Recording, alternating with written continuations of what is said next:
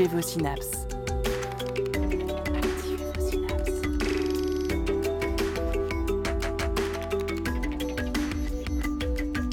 Poussez la porte du labo des savoirs et entrez dans un monde de science et d'expérience. C'est le labo des savoirs. Si je vous dis géographie, j'ai envie de croire que cela vous fasse penser à des cartes de toutes les couleurs, parsemées de quantités de symboles, à des capitales comme Tashkent ou Lilongwe, au nom exotique. Mais la géographie, c'est aussi étudier comment l'usage et l'occupation de ces lieux donnent du sens, de l'épaisseur, aux relations entre les êtres humains qui y vivent. Prenons l'exemple de ressources naturelles comme l'eau, les sols agricoles ou encore les minerais. Leur exploitation est souvent associée à l'idée de richesse et de développement économique. Dans les nations dites industrialisées, le remplacement des pratiques artisanales par des approches reposant sur la technologie est synonyme de rendement et de modernité. Est-ce bien le cas? Comment comprendre les motivations des acteurs impliqués dans ces processus? Et surtout, comment ce genre de questionnement s'étudie? Bienvenue à vous pour cette nouvelle émission du Labo des Savoirs.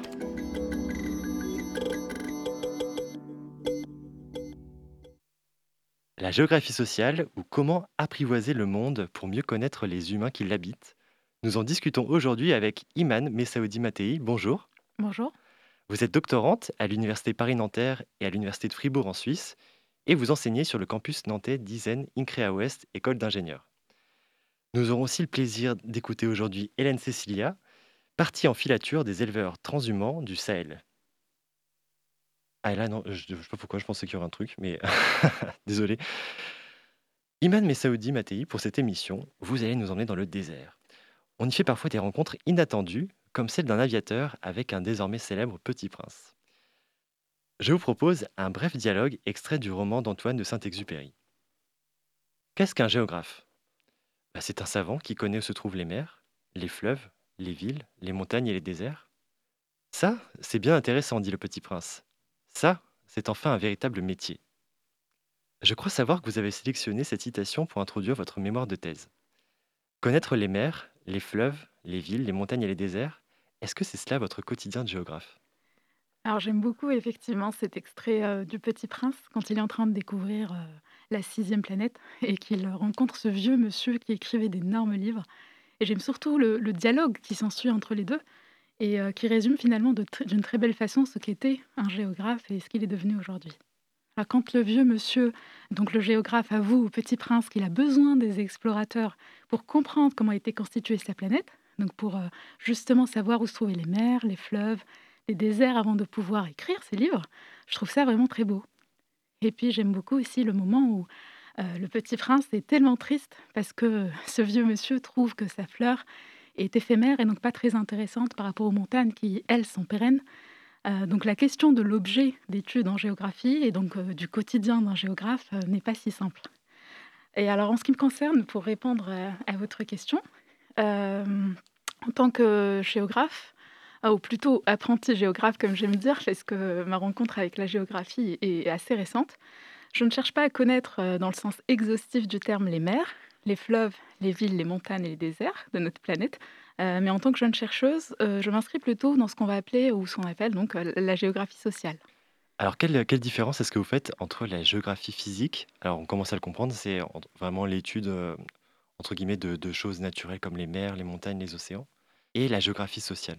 Alors, effectivement, comme vous disiez au tout début, déjà, quand, quand on parle de géographie, on a plutôt tendance à, à penser aux cours du, du lycée, le- les cours d'histoire géo du lycée, aux capitales, aux cartes. Mais on ne pense pas à la géographie en tant que science, euh, donc en tant que discipline universitaire qui, a énormément évolué depuis quelques siècles maintenant et qui a opéré euh, comme les autres sciences sociales depuis euh, notamment la, deuxième moitié du XXe siècle, un tournant important. Et donc à ce moment-là, elle a abandonné la tentation encyclopédique de l'exhaustivité pour intégrer une idée que les questionnements scientifiques répondaient d'abord à une demande sociale. Euh, mais je pense que ce qui distingue vraiment les deux, ça va être principalement les approches, les méthodes, les outils qui vont être mobilisés parfois pour un même objet, euh, pour un même objet d'étude.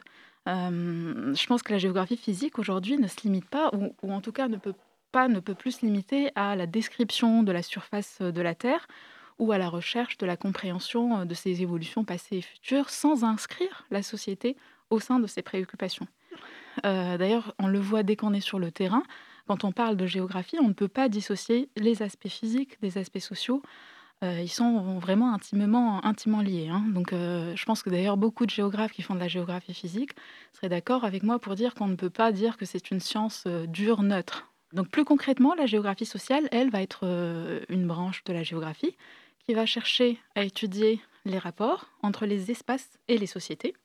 L'accent va être principalement mis sur la dimension sociale des dynamiques spatiales, euh, qu'il s'agit donc de comprendre et d'analyser à différentes échelles.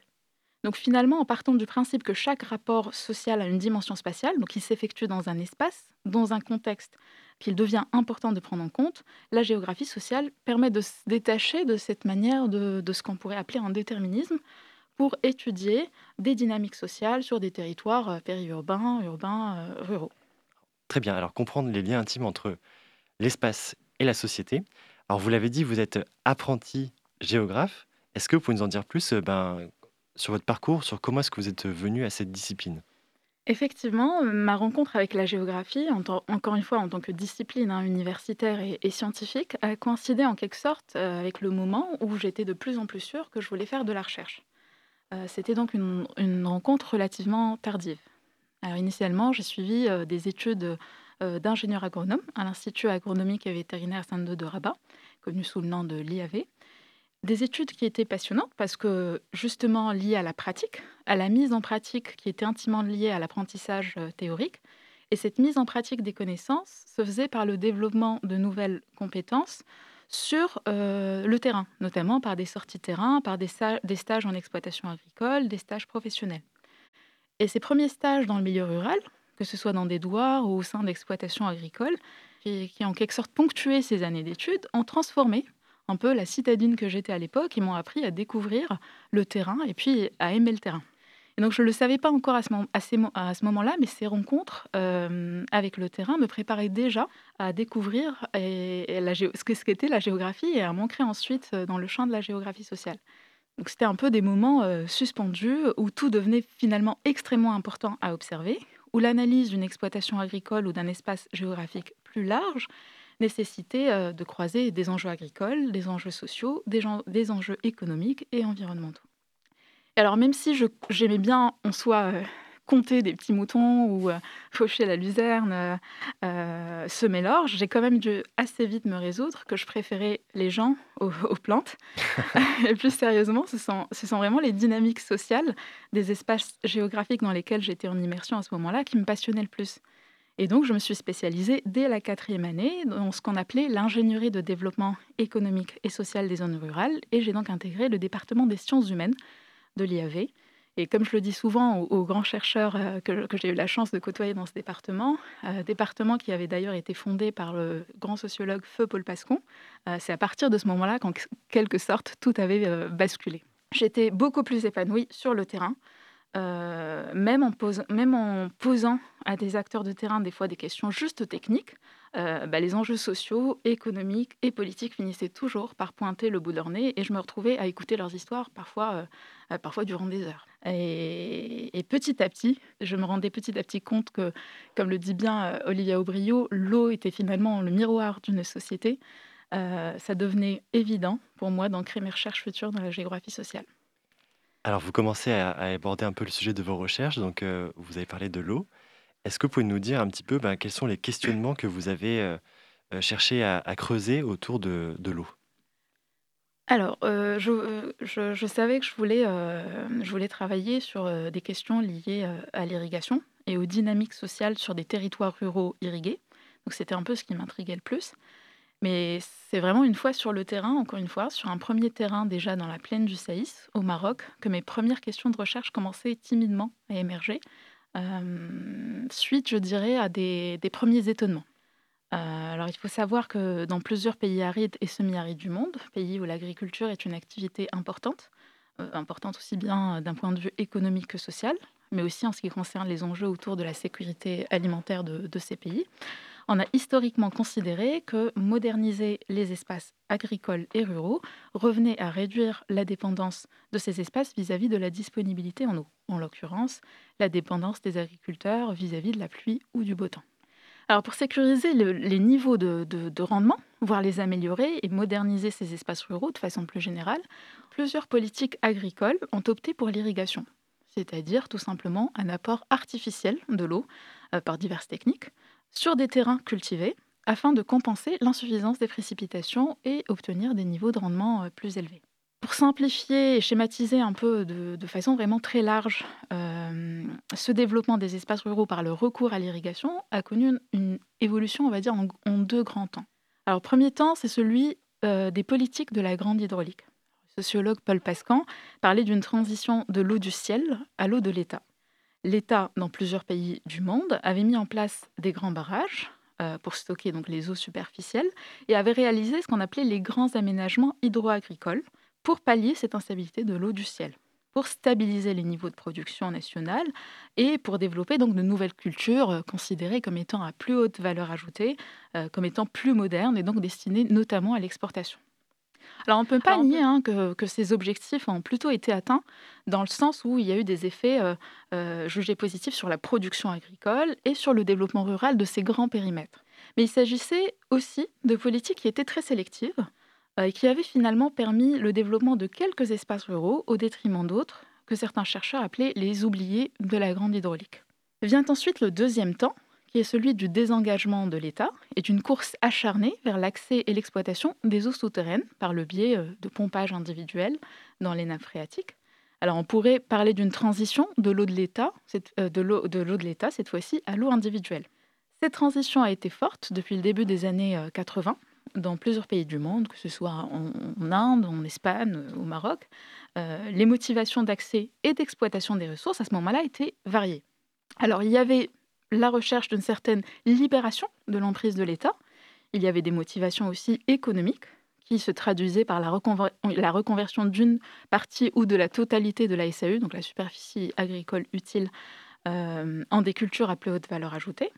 Le but étant évidemment pour les agriculteurs concernés d'améliorer leurs conditions de vie et d'augmenter les, niveaux, euh, euh, les niveaux de leurs revenus, diversifier même les sources de ces revenus. Mais il y, avait aussi des motivations d'ordre social. Euh, ces motivations se traduisaient par un renforcement euh, sur le territoire, en quelque sorte, du capital social des agriculteurs qui avaient leur propre, puits pardon, et leur propre forage. Alors, certains chercheurs ont conceptualisé ce qu'on appelle la groundwater economy. Il s'agit notamment de Tucharcha en Inde et de Liamas et, Santino, Martinez Santos en, Espagne. Ils parlent même de révolution invisible euh, et silencieuse. parce que cet engouement a été en quelque sorte invisible et a amené petit à petit à la surexploitation massive de la ressource et à un abaissement rapide et inquiétant du niveau des nappes phréatiques. C'est un peu dans ce contexte-là que je suis arrivée donc sur le terrain, un contexte où on parlait de plus en plus de nécessité de régulation de l'eau et des ressources euh, en eau souterraine. Euh, donc j'arrive sur la plaine du Saïs, au Maroc, euh, avec ce constat alarmant, qui était la dangereuse et irréversible baisse de la nappe, euh, et il était question à ce moment-là euh, d'urgence d'agir, euh, d'urgence de réguler, de la nécessité de mettre en place une gouvernance des eaux souterraines, avec généralement un ton accusateur vis-à-vis des agriculteurs qui cesseraient un peu par une forme soit d'égoïsme, soit d'insouciance. ils se seraient condamnés à ne plus avoir accès à ces ressources et auraient mis en quelque sorte en péril la durabilité de ces ressources. Donc c'est un, peu, un peu dans ce contexte que j'arrive sur la plaine du Seis. Ok, donc si je comprends bien, on cherche à réduire, euh, l'indépendance des agriculteurs à l'eau, euh, aléatoire de la pluie. On construit des barrages, mais cette eau, on la considère comme centralisée et donc après, c'est on dit: «Ben, forez où vous voulez et c'est votre, votre eau pour, euh, développer votre activité économique» et après finalement, on leur dit: «Bah, vous avez trop pompé et à cause de vous, il y a des problèmes, environnementaux de notre nature qui qui arrivent, quoi». Oui, globalement, oui. Et donc là, vous vous nous avez parlé de la plaine du du Saïs je pense pour des, pour des personnes qui n'ont pas forcément euh, une vision euh, très claire de ce que c'est le Maroc, euh, le fait de parler un peu de, désert, ça évoque des grandes étendues de sable ou, et ça nous paraît assez contradictoire par rapport au fait d'y faire pousser des légumes ou de, faire pousser des arbres. Est-ce que vous pouvez nous décrire un petit peu ces, ces espaces, à quoi est-ce qu'ils ressemblent Alors, effectivement, on n'est pas du tout dans le désert, absolument pas. Alors, quand on parle déjà de la plaine du Saïs, c'est une plaine agricole des plus importantes au Maroc. Elle est, située au nord-ouest du pays, euh, sur, euh, sur à peu près 2200 km avec 40 000 hectares de superficie agricole utile irriguée. Pour euh, vous faire un peu découvrir la plaine du Séis, alors quand vous traversez en voiture la plaine du Séis, il va y avoir différents paysages agricoles et ruraux qui défilent devant vous. Il faut imaginer que vous êtes sur des routes nationales et sur des routes départementales qui relient, qui relient plusieurs communes rurales. Par moment, vous repérez des petites exploitations agricoles d'une superficie de 1 à 5 hectares, avec un peu de céréaliculture, un peu de maraîchage et quelques moutons intrigués par le bruit du moteur de votre voiture. Et à d'autres moments, se dressent devant vous euh, bah, plusieurs centaines d'arboricultures fruitières, des oliviers, des abricotiers, des poiriers et bien d'autres qui ne, vous permettent pas de visualiser clairement ce qui se cache derrière. La couleur verte peut parfois vous surprendre, effectivement, mais, mais plusieurs indices vous laissent imaginer qu'il y a de l'eau, qu'il y a des sources d'eau sur les différents espaces que vous traversez. D'ailleurs, vous verrez probablement des enfants jouer autour de, des anciennes ségias, ces canaux d'irrigation à ciel ouvert. Et si vous faites votre voyage en ce moment, en mars, couvrez-vous bien parce que les côtes moyennes atlantiques sont pas très loin et le soleil ne sera pas encore en rendez-vous. Mais ce que je propose pour prolonger la découverte du décor, c'est une première pause musicale avec, je vais l'écorcher, je suis sûr, Nauman Lalou, Mdena, c'est pas mal.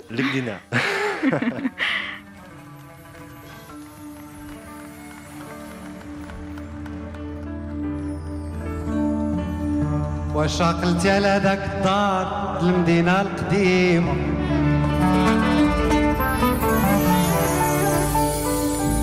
واش عقلتي على ذاك الدار المدينة القديمة.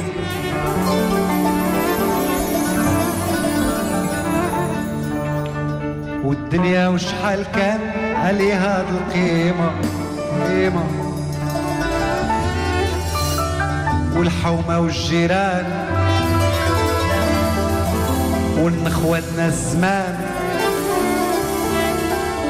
كانت الحياة بسيطة وكانت الفرحة ديما ديما ديما ديما.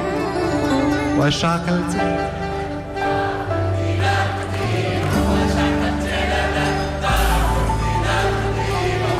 هذيك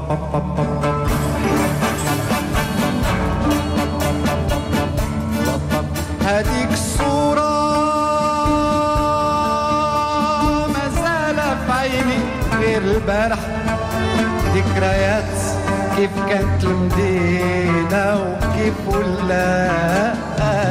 واش عقلتي على ذاك الدار المدينة قديم واش عقلتي على ذاك الدار المدينة قديم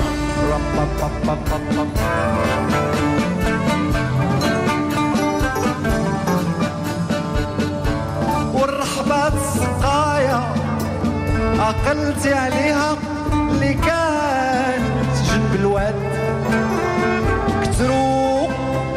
المعامل فيها كترو المعامل فيها.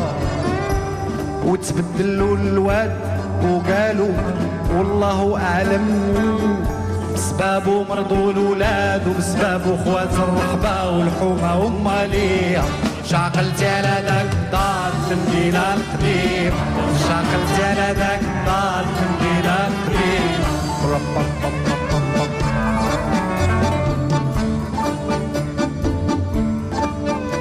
ولمسيت هذاك المسيت اللي مور الدرب اللي ضيق وصغير. ومنه يمكن لك تخرج للجامع الكبير. والفقيم والبشارة الله يواليه بالخير الله يواليه بالخير.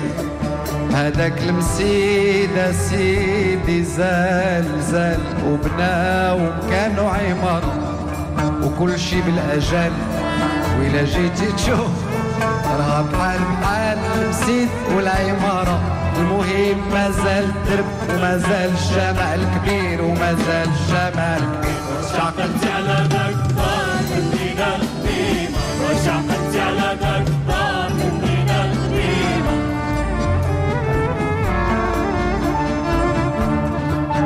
هذيك الدار الكبيرة في راس الحومة. هذيك الدار الكبيرة في راس الحومة. تعقل على شامة اللي كان ساكنة تما. دابا هذيك الدار وقع عليها الغيار وقسموها بيوت بيوت. لا لا لا لا ومن بعد تنادم معهم الحال الحال. ولكن حتى فات الفوت دار تباعت مقسومة. هكذاك بيوت بيوت وفين مشاو الخوت وفين كياشة وشعقلت على ذاك على ذاك واحد نهار واحد نهار دخلت مع القواس. وفوق الشجرة التوت الوصلة القرموت شفت حمامة وخداتني الحمامة تهت في دوامة الماضي واللي فات Écoutez la recherche et ses chercheurs au Labo des Savoirs. Nous sommes de retour sur le plateau du Labo des Savoirs avec Iman Messaoudi Matei, doctorante à l'Université Paris-Nanterre et à l'Université de Fribourg. Alors nous allons désormais chercher à comprendre comment vous approchez votre sujet une fois sur le terrain.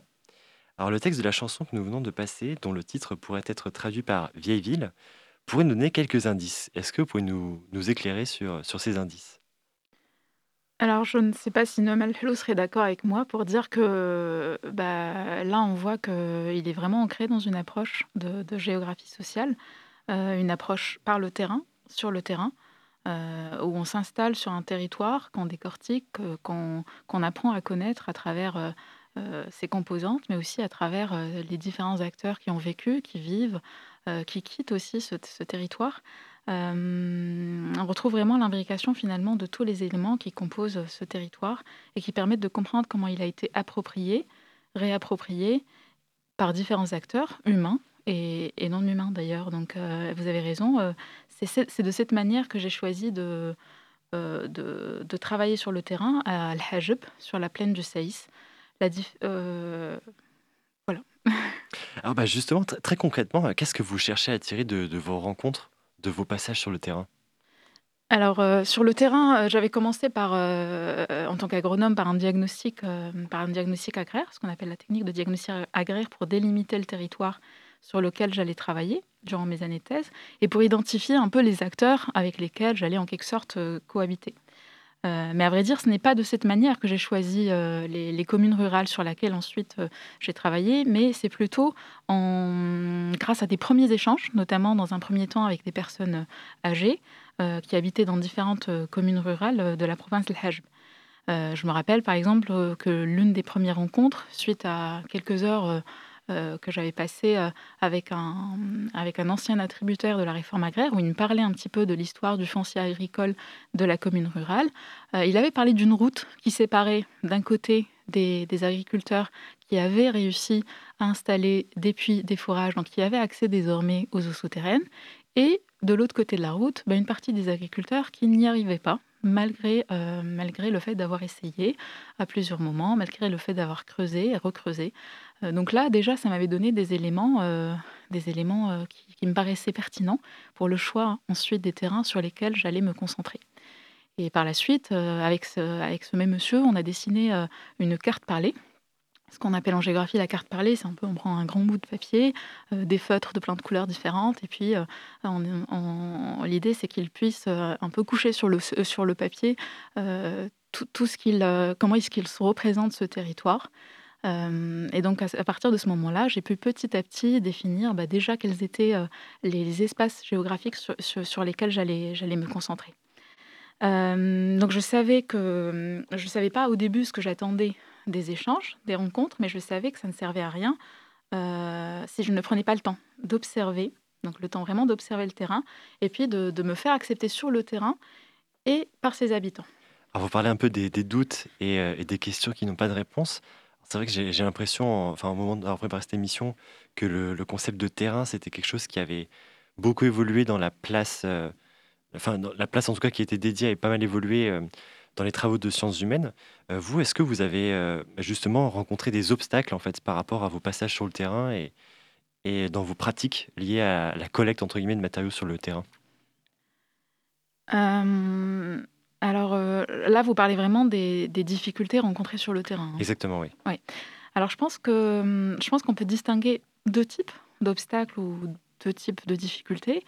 Un premier groupe qui pourrait, qui pourrait, qui pourrait s'apparenter à des difficultés pratiques, des difficultés du quotidien. Parce que le terrain, c'est merveilleux, hein, mais ce n'est pas tous les jours rose. Comme tout, il va y avoir des journées qui sont enrichissantes, d'autres qui vont être difficiles, voire très difficiles. Euh, où on va euh, être fatigué, où on va pas voir à quoi on sert, où on va être envoyé à certaines choses euh, auxquelles on s'attendait pas forcément.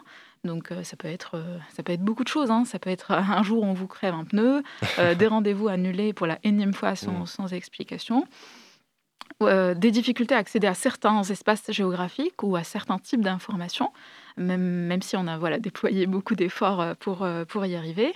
Euh, donc voilà, c'est pas pour décourager euh, les, auditrices et les auditeurs, mais euh, c'est pour revenir à ce que vous disiez tout à l'heure sur le fait qu'un terrain, ça se prépare pour justement faire en, faire en, sorte que ces difficultés pratiques ne prennent pas beaucoup de, place.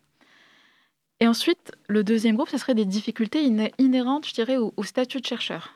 c'est un peu... je pense que d'ailleurs, ce sont les pires, et c'est un peu ce avec quoi on arrive. Parce que malgré toute la bonne volonté du monde, je pense qu'on arrive tous sur un terrain avec euh, un sac d'idées toutes faites, euh, avec même des premières réponses aux questions qu'on se pose, et se débarrasser de cette casquette de chercheur qui va probablement mieux comprendre euh, que les acteurs du terrain sur, place, sur plusieurs, questions, va être des fois difficile, en tout cas plus difficile que, ce que l'on peut imaginer. En tout cas, c'est mon avis. Alors, je pense que toutes celles et ceux qui écouteront euh, sentiront que le terrain a, beaucoup nourri vos, recherches. Euh, la question que je me posais, c'est est-ce que, euh, à, l'inverse, vous avez pu nourrir aussi, entre guillemets, un petit peu les personnes que vous avez rencontrées? Est-ce que vous avez pu partager vos, analyses avec toutes les personnes qui ont contribué à, vos recherches? Alors, je pense que c'est une question vraiment importante et c'est quelque chose à laquelle je tenais particulièrement. Euh, parce que euh, on apprend tellement de choses sur le terrain, on apprend beaucoup de choses des gens qu'on côtoie, qui, passent des heures avec nous sur le terrain. Et je pense qu'on est, on, est nombreux en tout cas à nous demander euh, bah, comment est-ce qu'on rend, pas l'appareil, mais comment est-ce que finalement on partage avec eux le, travail, l'aboutissement du travail de, plusieurs années. Alors, j'ai organisé justement à la fin, lors du dernier terrain, deux ateliers avec euh, des agriculteurs avec lesquels j'avais travaillé depuis plusieurs années. L'idée étant euh, juste de leur dire, bah, voilà un petit peu de quoi je suis partie, voilà ce à quoi je suis arrivée aujourd'hui, euh, qu'est-ce que vous en pensez? Et, comme c'était voilà avec des personnes, bah, on se connaissait plutôt bien, donc il n'y avait pas vraiment de, il n'y avait pas d'enjeu de ni d'être jugé comme on serait peut-être euh, on serait peut-être au début, en tout cas, d'un processus de terrain.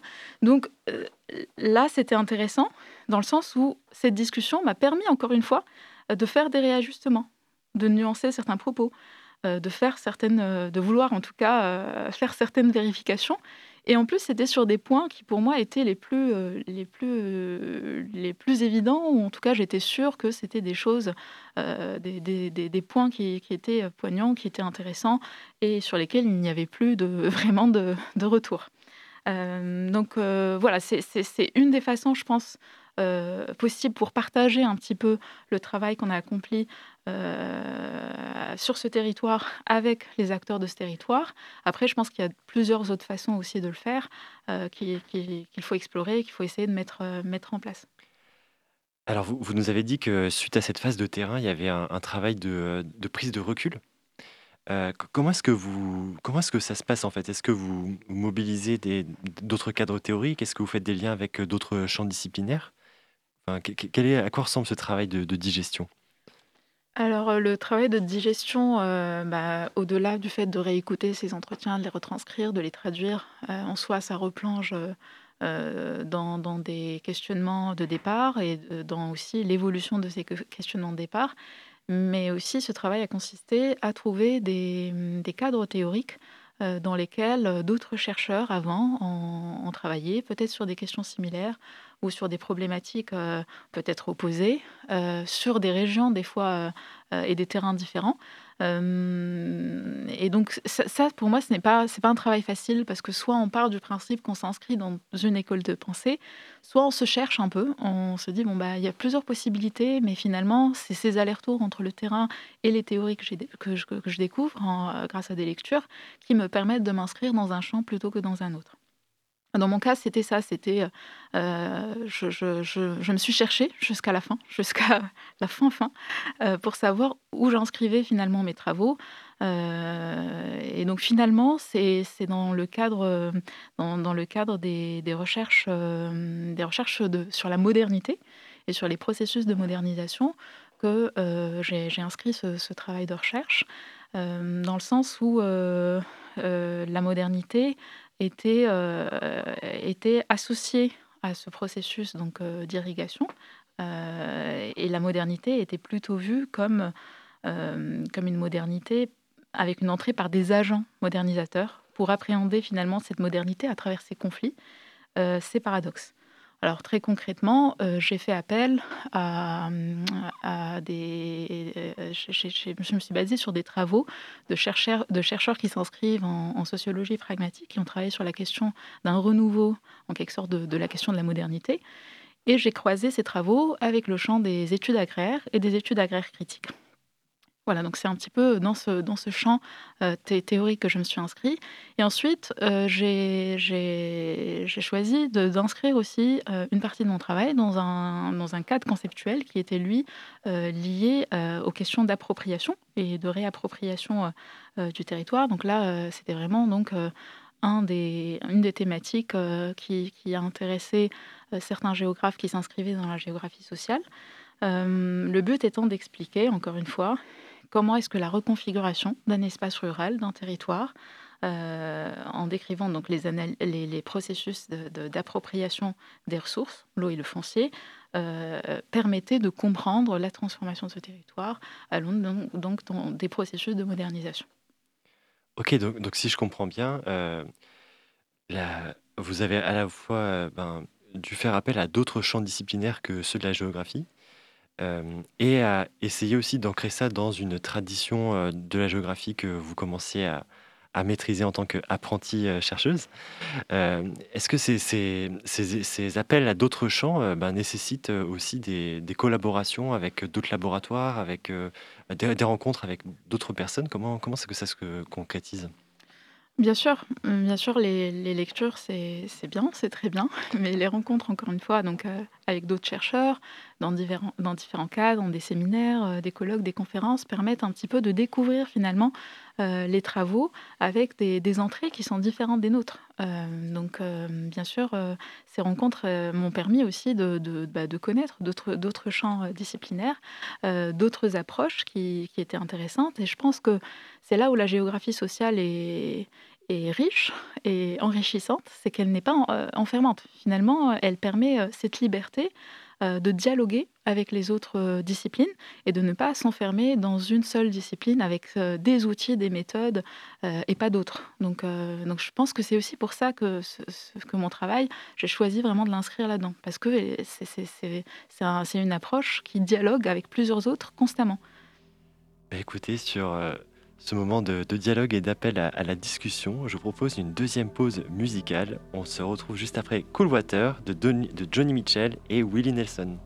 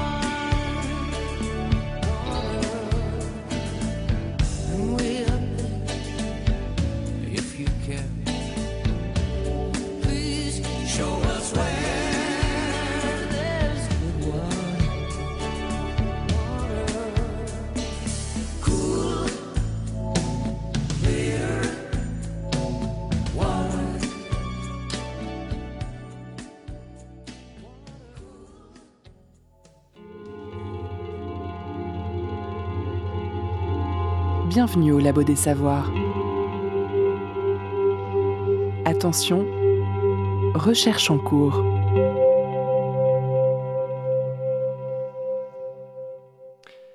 Vous êtes toujours au Labo des Savoirs et nous sommes aujourd'hui avec Iman Messaoudi Matei, enseignante à Isen Increa West, avec qui nous avons parlé de géographie sociale, d'exploitation des eaux souterraines et d'immersion sur le terrain. Nous commençons à sentir que ces questionnements au sujet de l'usage des ressources telles que l'eau sont présents en filigrane dans la relation qu'entretiennent les populations avec leurs espaces de vie. Alors que la ressource soit abondante ou bien en accès restreint, des compromis s'installent.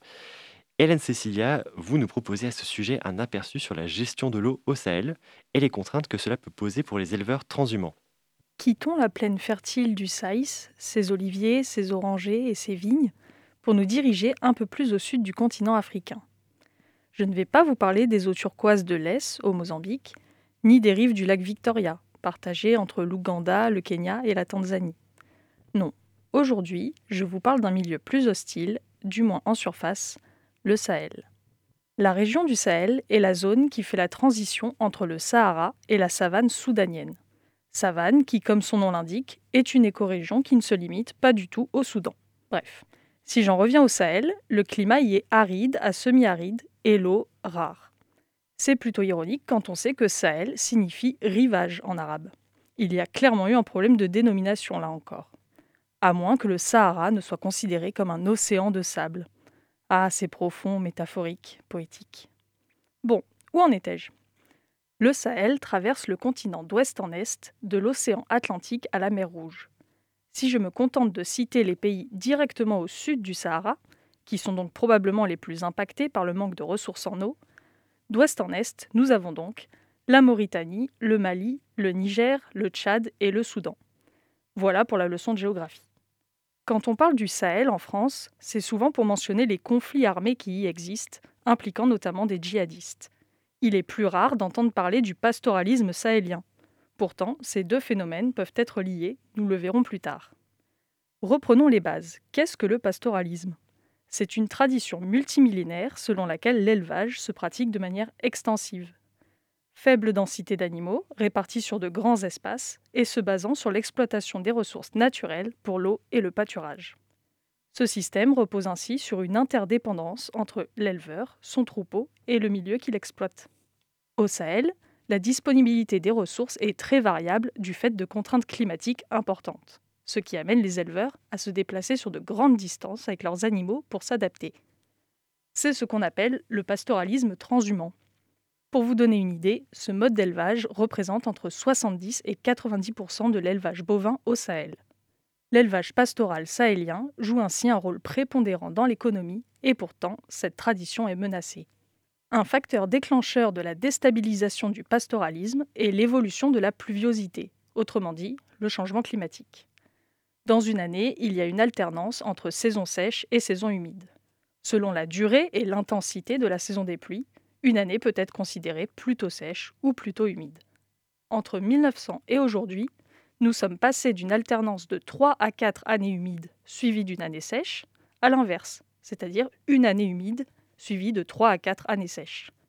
Entre-temps, deux grands épisodes de sécheresse, de 68 à 74, puis en 83-84, ont causé le décès de 100 000 personnes et d'une grande partie du bétail, transformant ainsi profondément les pratiques d'élevage. Au Sénégal, par exemple, l'État a doublé le nombre de forages entre 1990 et 2000, permettant d'accéder à l'eau souterraine. Cette ressource, bien qu'elle permette d'être moins impactée par les variations climatiques et la disponibilité de l'eau en surface, a deux conséquences génératrices de conflits. D'une part, le fait de devoir payer l'accès au forage et donc à l'eau est mal accepté, d'autant que les transhumants payent plus que les éleveurs résidents au motif qu'ils doivent participer à l'effort d'aménagement et d'entretien des ouvrages. D'autre part, ces forages peuvent aussi entraîner une sédentarisation de certains pasteurs qui naviguaient auparavant de mare en mare.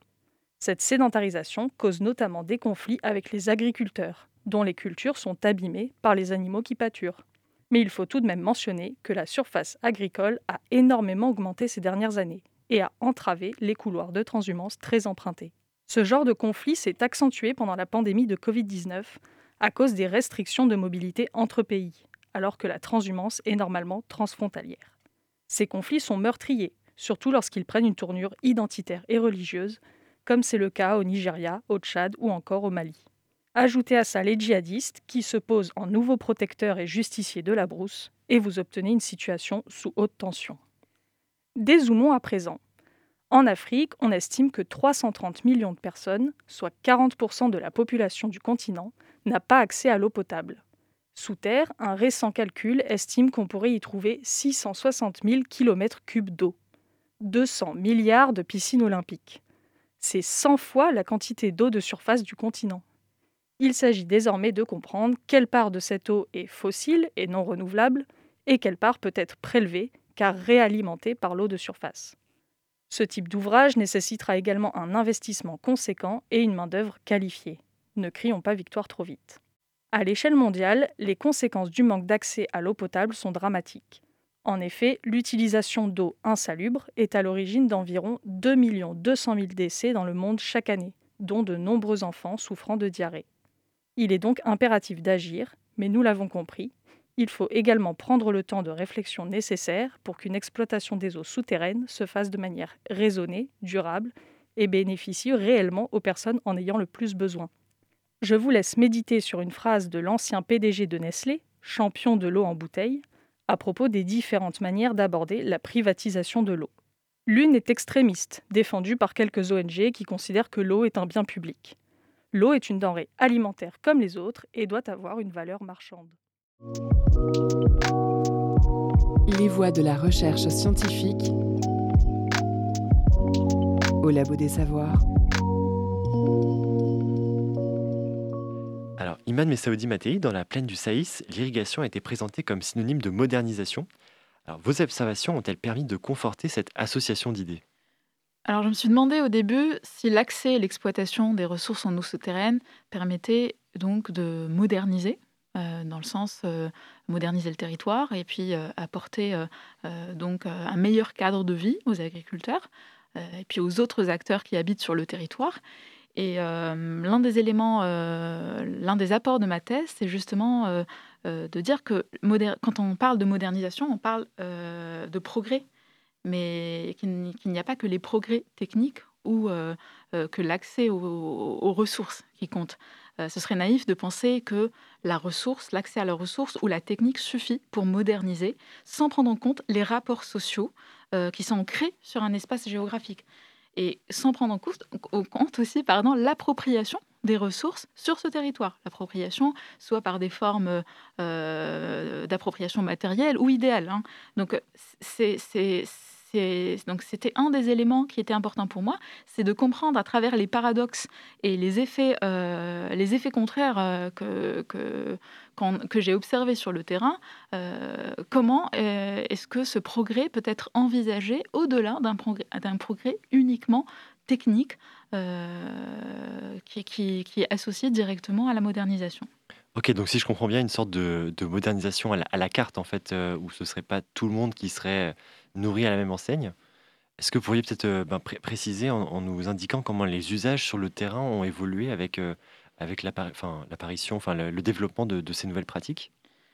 Alors, comment les usages sur le terrain, euh, vous voulez dire suite à l'accès aux ressources? Alors, suite à l'accès aux ressources en eau souterraine. Euh, bon, euh, pour répondre à votre question, ça dépend de d'où est-ce qu'on se situe. Est-ce qu'on se situe euh, du côté de l'agriculteur qui, qui, a donc creusé un puits ou un fourrage et qui a transformé son système de production de céréaliculture au maraîchage, notamment l'oignon euh, où est-ce qu'on se situe au niveau euh, des nouveaux arrivants, donc ceux que les agriculteurs appellent barani, les halogènes, qui eux n'étaient pas des agriculteurs, mais comme donc euh, il y a eu des transformations autour du foncier, autour de l'eau, donc l'accès à l'eau a permis finalement de, créer une certaine forme de spéculation foncière et donc d'attirer des personnes qui n'étaient pas ancrées dans, une activité agricole dans un premier temps. Euh, là, si on se pose la question par rapport à ces personnes, ben, ça va être de l'arboriculture fruitière, ça va être euh, un objectif donc de production, de, d'augmentation de, la productivité de l'exploitation, notamment pour, euh, pour exporter ces productions. Donc je pense que les transformations, en les étudie, en nous intéressant et donc en suivant les pratiques des différents acteurs, Et ces transformations nous, nous, nous, nous, amènent à comprendre comment est-ce que petit à petit, l'accès à l'eau, donc c'était un peu l'élément déclencheur hein, sur, sur ce terrain, comment est-ce que l'accès à la ressource eau a permis, a permis l'appropriation du foncier, voire la réappropriation du foncier agricole sur la plaine du Saïs, euh, par aussi bien euh, des agriculteurs autochtones, qui étaient euh, avant des, attributaires de la réforme agraire, mais aussi d'investisseurs ou d'allogènes qui sont venus s'installer sur la plaine du Saïs, de locataires aussi qui viennent de façon plus ponctuelle louer certaines terres pour faire aussi du maraîchage. Donc en fonction du groupe d'acteurs, on va avoir donc des, des, des, systèmes de production qui vont différents et qui vont finalement coexister sur ce même territoire. Donc vous avez évoqué différents groupes d'acteurs qui ont pu euh, profiter de cet usage à l'eau.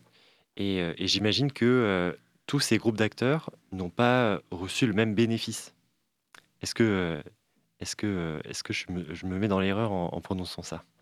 Alors ça, dépend de ce qu'on entend par bénéfice, mais effectivement, aussi bien en termes de motivation d'accès à la ressource qu'en termes de, de de valorisation de la ressource, euh, c'est sûr que quand on, euh, quand, on, quand on est agriculteur, euh, on n'a pas les mêmes subventions que va avoir par exemple un investisseur qui a une certaine superficie agricole utile, qui a des certains équipements, qui a certains équipements et donc qui va pouvoir produire des, des, cultures à haute valeur ajoutée destinées à l'exportation. Donc il faut, il faut garder en tête que c'est dans un contexte où, euh, d'une part, il y a l'accès à la ressource, donc l'accès à la ressource individuelle, euh, l'exploitation, l'irrigation par les eaux souterraines, mais il y a aussi le foncier qui est intimement lié à cette ressource. Et ce foncier, lui aussi, a connu des transformations. Euh, notamment suite à la libéralisation des terres de réforme agraire dans les années 2000, en 2005, qui a permis euh, de mettre en place des compromis de vente entre des agriculteurs qui étaient euh, euh, sur place et donc des étrangers, des allogènes qui sont venus s'installer sur, sur la province de Hajib. Et il y a aussi la politique agricole de façon plus générale, le plan Maroc vert, qui elle aussi est une politique libérale qui incitait à moderniser ses son exploitation par le biais de l'accès à l'eau, par le biais de la transformation, la reconversion des cultures en des cultures à plus haute valeur ajoutée. Donc c'est tous ces, éléments qui sont imbriqués et qui expliquent un petit peu euh, pourquoi est-ce que effectivement euh, l'accès à l'eau n'a pas été égal euh, et puis l'exploitation de l'eau ne s'est pas faite de la même manière si on veut simplifier les choses. Et est-ce qu'on retrouve cette, euh, cette question des inégalités dans d'autres travaux de géographie sociale ou est-ce que c'est quelque chose qui est, propre à votre sujet? Non, non, bien sûr. C'est la question des inégalités euh, d'accès, d'exploitation des ressources est, une des, thématiques euh, qui a été très abordée par plusieurs chercheurs en géographie sociale, que ce soit d'ailleurs dans le milieu rural ou dans le milieu urbain. Euh, euh, c'est même euh, des, discussions qui étaient prolongées autour de, de théories, par exemple, de la justice spatiale. donc, c'est un peu dans le, cœur de, des travaux des géographes qui sont inscrits dans la géographie sociale. Et est-ce que vous pensez que, ces travaux portés par les géographes sociaux et par exemple par vous peuvent infléchir euh, les politiques actuelles, euh, donc par exemple dans ce qui vous concerne euh, sur l'agriculture ou la gestion des ressources? Alors, vous demandez si on peut en fait maîtriser la réception de nos, travaux. Bah, je pense que là aussi, on évolue avec le temps. en tout cas, on, ne tient pas le, même discours, on n'a pas les mêmes attentes, dans le sens où au début de la thèse, ben, on croit naïvement que euh, ben on, va, réussir à dire des choses qui vont être euh, entendues et puis qui vont être prises en compte euh, au-delà de l'échelle et de la sphère, scientifique. Alors je pense que oui, évidemment que c'est des travaux qui, sont là, qui, font du bruit, qui, ont, contribué à changer certaines situations. Je, ne vois pas en fait comment, comment, comment certaines politiques auraient pu évoluer ou comment en tout cas certaines questions auraient pu émerger s'il n'y avait pas des travaux, des, des, recherches scientifiques autour de ces questions. Très bien. J'ai une dernière question à vous poser. Une question boule de cristal. Alors, je vais vous inviter à, à prévoir l'avenir, mais si vous ouvrez, vous inquiétez pas, on ne vous en voudra pas. Alors, euh, je pense que les auditeurs et les auditrices qui ont, qui suivi avec attention cette, cette émission ont compris que euh, bah, la volonté de, l'exploitation des eaux souterraines a été justifiée par l'idée de rendre le système agricole en général moins dépendant des variations euh, des eaux de pluie. Et, donc, cette, volonté a été en réaction aux difficultés vécues dans les années 80 avec les épisodes de sécheresse. Est-ce que, avec vos travaux, vous, pourriez envisager ce qui pourrait se produire en cas de nouvel épisode de, sécheresse au, Maroc? Alors, votre question euh, ne peut pas tomber mieux parce que cette année euh, est une année euh, particulièrement difficile. C'est une année de sécheresse qu'on compare justement aux, années 80 au Maroc. ces années 80 où il y a eu des sécheresses successives pendant 5 ans et qui ont un peu impulsé aussi cet engouement vers l'accès et l'exploitation des ressources en eau. Euh, en eau souterraine en particulier. Euh, et justement, euh, ce que je remarque dans les débats actuels, c'est que face à cette, à, cette situation, face à cette conjoncture, bah, on apporte encore des réponses conjoncturelles. Donc là, il y a eu une enveloppe qui a été débloquée pour faire face donc à la situation cette année, certes catastrophique, pour minimiser un peu les dégâts dans les, dans les espaces ruraux. Je pense que euh, je, ne prétends pas du tout répondre à la question, elle est, elle est très compliquée, mais je pense qu'il faut plutôt justement sortir de ces réponses euh, conjoncturelles pour aller vers des réponses vraiment structurelles et, hum, et se dire euh, vraiment, pas seulement se dire, mais intégrer le fait qu'on ne peut pas régler le problème, ce problème en tout cas, uniquement avec la technique et avec l'accès à la ressource.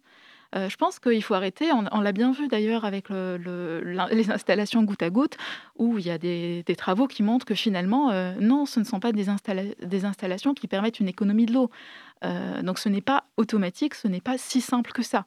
Donc il faut vraiment sortir de la technique si on veut arriver à, prendre en compte justement ces enjeux sociaux, euh, ces enjeux économiques qui sont encore une fois, je me répète, tous imbriqués pour euh, aboutir plutôt à des questions, à des, réponses plus structurelles. Et pour ça, bah, justement, ça rejoint un peu ce que vous disiez tout à l'heure, c'est faire des enquêtes dans d'autres régions. là, quand j'entends euh, quand j'entends en fait euh, des, des, réactions de chercheurs euh, qui, qui, qui, disent justement que la question sociale est liée à la question écologique et que ce n'est pas encore pris en compte, je pense que là aussi il faut se poser la question. Il ne faut pas juste se dire bon bah ok en fait les politiques c'est une sphère à part et les chercheurs c'est une sphère à part. Je pense qu'il faut essayer aussi d'initier un dialogue euh, autour d'une même table pour, euh, pour essayer d'aboutir à ces, à ces réponses un peu structurelles qui, qui permettent d'initier un changement.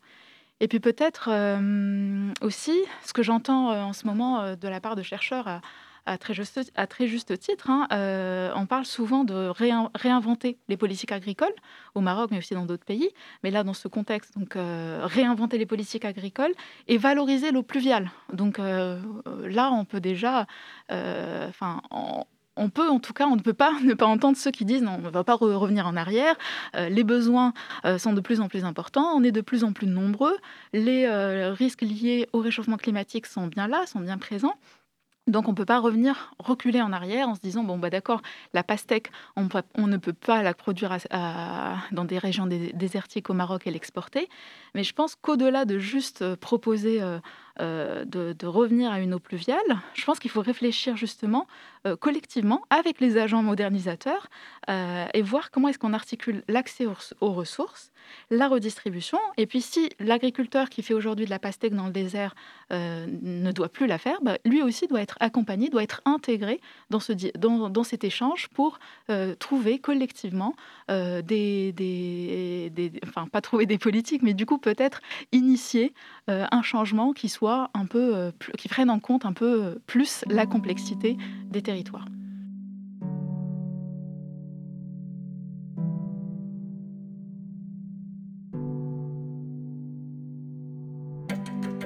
Auditrices, auditeurs, vous voilà équipés pour partir sur le terrain, lire nos relations sociales s'inscrire dans l'espace, ou du moins capter quelques signaux qui vous donneront envie d'en savoir plus. Merci encore à vous mille fois, Iman Messaoudi Matei, d'avoir été notre guide durant ce voyage. Merci aussi à Hélène Cecilia pour cette petite excursion au Sahel. Et merci à Dounia 16 pour la réalisation. Enfin, merci à vous de nous avoir écoutés aujourd'hui au Labo des Savoirs. Vous pouvez retrouver toutes nos émissions et nos podcasts sur le www.labodessavoirs.fr ou sur votre application de podcast préférée. Suivez-nous sur les réseaux sociaux pour recevoir toutes nos actualités et on vous dit à la semaine prochaine pour une nouvelle émission.